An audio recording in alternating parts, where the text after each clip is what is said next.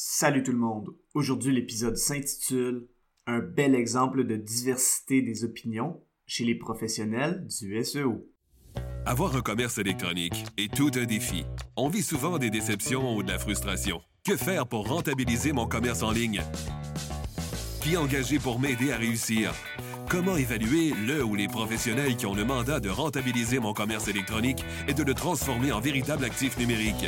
Vous écoutez Commerce électronique et actif numérique avec Nicolas Roy. La raison d'être de mon podcast est très simple. C'est d'aider les propriétaires de commerce électronique à comprendre, contrôler et posséder leur commerce électronique et les composantes qui l'entourent. Parce que je crois sincèrement que c'est la meilleure manière de rentabiliser à court terme et de se bâtir des actifs numériques qui prennent de la valeur à long terme. Dernièrement, une collègue professionnelle à SEO a fait un sondage auprès de la communauté des professionnels du SEO. Elle a posé une question technique avec un choix de réponse. Je me suis prêté à l'exercice de répondre à cette question sans regarder les réponses des autres. J'ai donc répondu par un choix et j'ai écrit un commentaire qui justifiait mon choix. Ensuite, je suis allé voir la section des commentaires et waouh, c'était varié. Dans cet épisode, je vais utiliser cet exemple pour parler de plusieurs concepts mais aussi pour parler de contexte et d'arbres décisionnels, parce que ça peut grandement varier en SEO. Ce podcast est une présentation de SEO Espion. Si vous êtes une agence ou pigiste et que vous offrez des services SEO, est-ce que vous utilisez la science des données pour améliorer et accélérer vos résultats? Pour en savoir plus, rendez-vous au SEOespion.com. Comme j'en ai parlé à l'introduction, une professionnelle du SEO a interpellé la communauté SEO avec cette question. Ouverture des guillemets. Quand vient le temps de faire une migration de site web, quel type de migration est la plus difficile pour le SEO? Fermeture des guillemets. Elle a donné trois choix de réponse. Le premier, le changement de CMS, comme par exemple changer de WordPress WooCommerce à Shopify. Le deuxième, le changement de nom de domaine.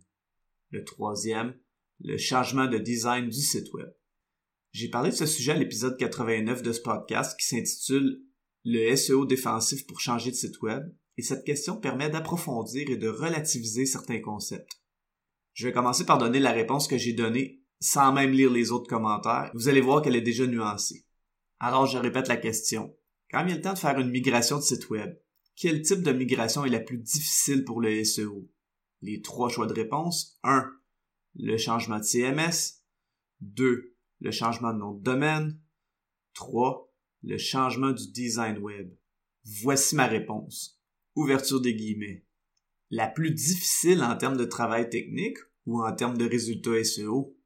Changer de domaine peut être une catastrophe SEO s'il s'agit d'un ancien domaine indexé avec une forte autorité et de nombreux domaines et backlinks pertinents.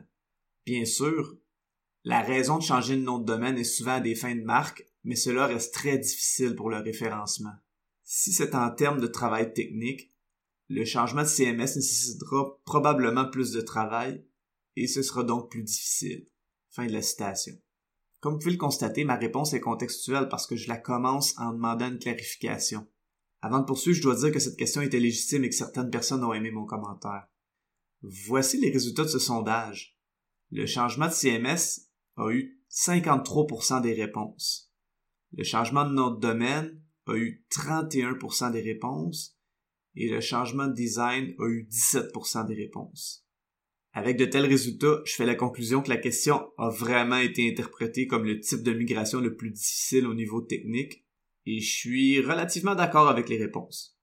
Je dois avouer que je fais partie du 31% qui a choisi le changement de nom de domaine, parce que j'ai compris la question comme le plus tough sur le SEO et non sur la technicalité du travail.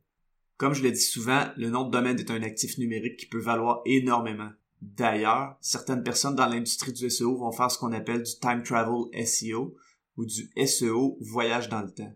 En quoi ça consiste? Ça consiste simplement à aller sur un site d'encan de nom de domaine et de trouver un nom de domaine pertinent à votre entreprise. Ce nom de domaine doit avoir une partie du mot-clé, doit avoir un certain âge d'indexation et doit avoir un beau profil de backlinks qui sont pertinents et propres. Si le nom de domaine a des backlinks sales, il est probablement en vente parce qu'il a été pénalisé par Google. Par contre, si le nom de domaine a un profil de backlinks propre et pertinent, le site web qui sera implanté sur ce nom de domaine va bien performer sur Google si des principes de base sont respectés. Évidemment, le prix d'un autre domaine à l'encan qui a un tel profil de backlinks va être plus élevé parce que d'autres experts SEO vont savoir quelle est la valeur d'un tel nom de domaine. Avoir un tel nom de domaine, c'est investir dans son off-page SEO, c'est-à-dire le SEO à l'extérieur des pages du site web. Ce processus peut faire sauver énormément de temps en SEO. C'est pour ça qu'on appelle ça le time travel SEO. Avant d'aller au changement de CMS, qui a été la réponse la plus populaire du sondage, j'aimerais tout de même préciser pourquoi la majorité des gens n'ont pas choisi cette réponse, soit celle du changement de nom de domaine. En lisant les commentaires, j'ai réalisé que plusieurs experts ont balayé cette option du revers de la main en disant que ça se réglait facilement avec des redirections 301. Les redirections 301 sont lorsqu'on redirige de façon permanente une URL, ou dans ce cas-ci plusieurs URL, vers une ou plusieurs autres URL. Par exemple, vieuxdomaine.com redirigerait vers nouveaudomaine.com. Et donc, il n'y aurait pas de page 404, soit une page introuvable que Google et les internautes détestent. C'est une manière de voir les choses, mais en faisant ça, on règle seulement le problème partiellement. C'est-à-dire qu'on règle le problème au niveau technique. Mais au niveau de l'actif numérique, on règle pas vraiment le problème. Le off-page SEO ou les backlinks de l'ancien nom de domaine qui a de l'âge sont des marqueurs d'autorité. Dans le monde du SEO, on dit qu'un nom de domaine qui envoie un lien ou un backlink vers un autre nom de domaine lui envoie du link juice ou jus de lien qui est un vote de confiance, soit un endossement. Les redirections 301, qui sont des redirections permanentes, règlent le problème des erreurs 404, soit celui des pages introuvables, mais ils ne règlent pas le problème de la perte de link juice. Une redirection 301 est un lien qui pourrait être comparé à un tuyau de jardin troué. Beaucoup de link juice va se perdre. C'est pourquoi changer une URL même avec le même nom de domaine est une procédure qu'on veut éviter au maximum. Maintenant, imaginez avec un nouveau nom de domaine flambant neuf qui n'a aucune autorité. Bref, l'idée de régler ce problème facilement avec des redirections 301 est une belle idée pour régler le problème technique, mais pour les résultats SEO, on repassera. Je me suis vraiment creusé la tête à savoir s'il pouvait y avoir des exceptions à ça, et j'ai réussi à en trouver une. Effectivement, changer de nom de domaine pourrait être très smooth dans un scénario comme celui-ci.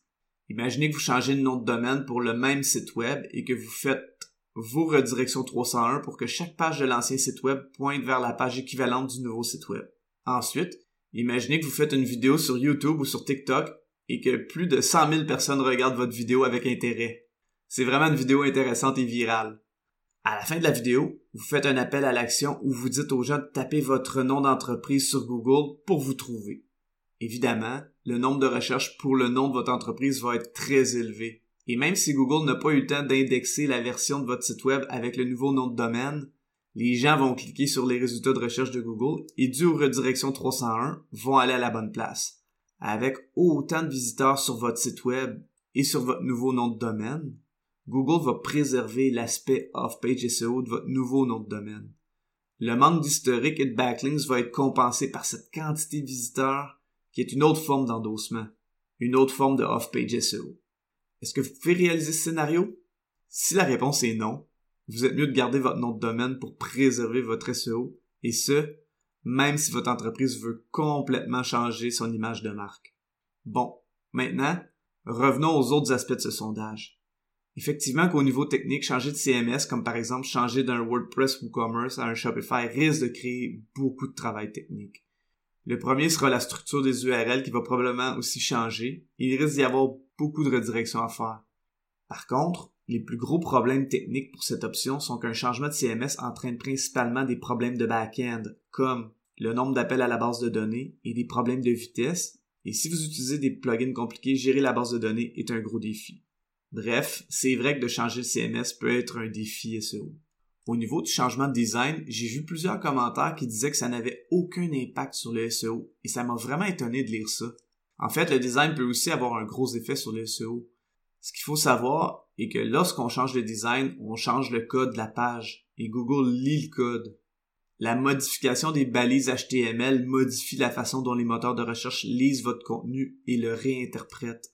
Donc s'assurer que les balises sémantiques sont modifiées le moins possible est aussi tout un défi.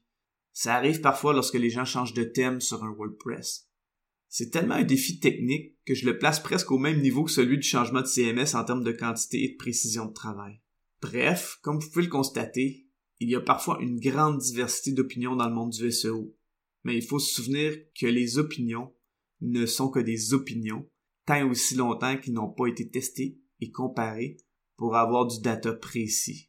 Il faut aussi se souvenir qu'il y a plusieurs manières de faire du SEO et que Google ne nous donnera jamais la recette en entier. C'est tout pour cette semaine. Si vous avez apprécié, je vous invite fortement à me laisser un avis sur la plateforme sur laquelle vous écoutez le podcast ou de partager avec un collègue ou une connaissance.